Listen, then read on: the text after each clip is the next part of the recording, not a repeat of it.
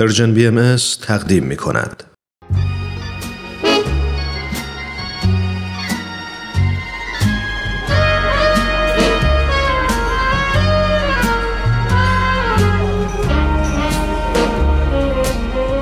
یه گوشه دنج و آروم توی فضای گرم و صمیمی. با اینکه دنجه ولی خلوت نیست. شاید بشه گفت یه جورایی شلوغم هست. البته از اون نوع شلوغیایی که اصلا آزار نمیرسونه. همه سرشون تو کار خودشونه. کسی مزاحم کسی دیگه نمیشه. یکی مشغول مطالعه است یکی داره با هنسفیریش موسیقی مورد علاقه شو گوش میده.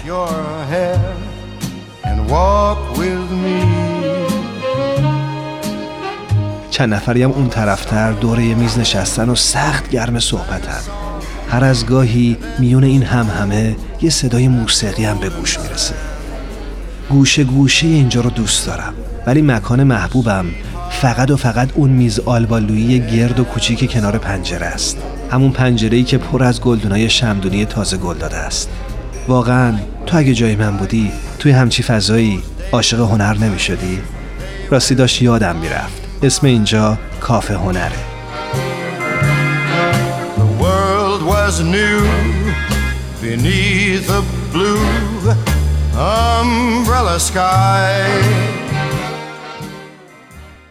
جایزه بهترین فیلمنامه جشنواره بین فیلم داکا در سال 2017 میلادی.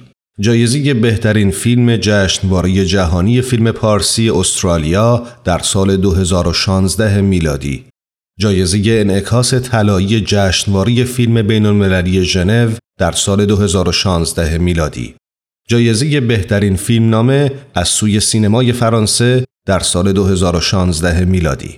اینها نمونه های از جوایز فیلم ابد و یک روز بود. یه چیزی بگم به کسی نمیگی. بابا فهمیدی چه نکرد اصلا فکر نمی‌کردم اینو واقعا انقدر بترسم. همه رو گرفت جنس مرتضی رو تو نگه می‌داری؟ کمش به بیا بگو چی شده. بابا اون شیشه است تو دسته یا کردین جنس رو ریختین رفت تموم شد. صبر کنین برگردین. ابد و یک روز فیلمی به کارگردانی و نویسندگی سعید روستایی و تهیه کنندگی سعید ملکان محصول سال 1394 خورشیدیه. این فیلم محصول کشور ایران به سبک درام و به زبان فارسیه. ابد و یک روز در طول نمایش مورد توجه عموم مردم و منتقدین قرار گرفت و موفق شد نه سیمرغ بلورین، هفت سیمرغ در بخش اصلی و دو سیمرغ بهترین فیلم و بهترین کارگردانی در بخش نگاه نورو به دست بیاره.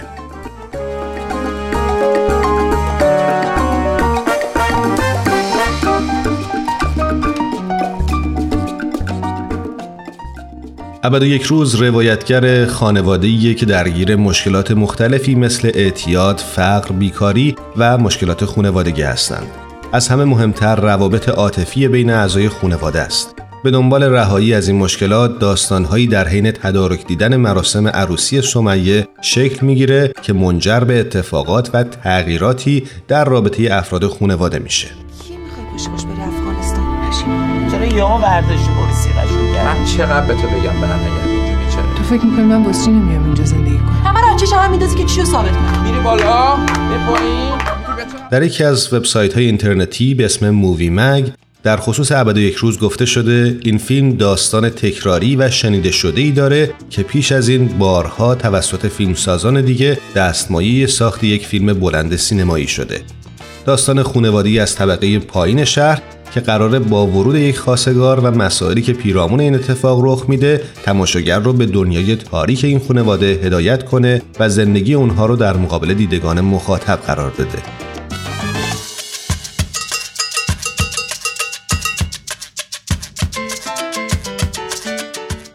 اما تفاوت ابد و یک روز با آثار مشابه در این حال و هوا در اینه که این بار کارگردان به خوبی شخصیت های داستان و جغرافیایی که داستان در اون رخ میده رو شناخته.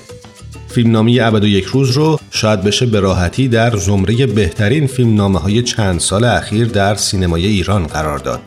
فیلمنامه‌ای که از دکوپاژ و میزانسن گرفته تا پرداخت شخصیت ها در حد و اندازه استاندارد قرار داده.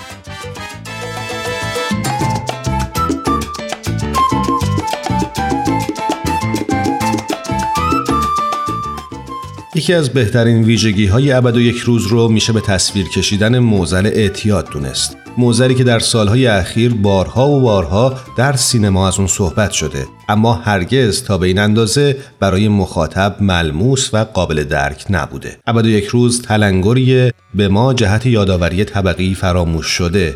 طبقه مدفون زیر خروارها، مشکل، فقر، اعتیاد و عقده های فروخورده.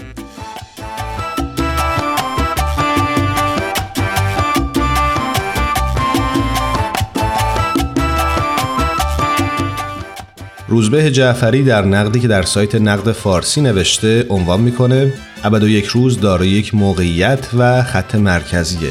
حول این محور داستانک هایی وجود دارند که با شاخ و برگشون قرار موجب تکمیل موقعیت مرکزی و تعیین جایگاه کاراکترها بشن و موفقیت اونها رو به ما نشون بدن و یا برخی از اونها رو از نقطه‌ای به نقطه دیگه انتقال بدن.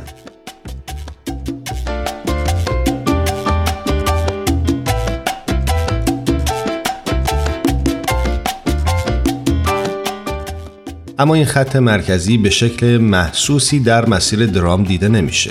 خونواده‌ای در شرایط بحرانی هستند و حال با معامله‌ای که برادر بزرگتر بر سر ازدواج خواهرش می‌کنه قرار وضعشون بهتر بشه. چالش درام تصمیم خواهر برای تن دادن به این ازدواجه. آیا برای بهتر شدن وضع اعضای خونوادهش تن به این کار میده یا نه؟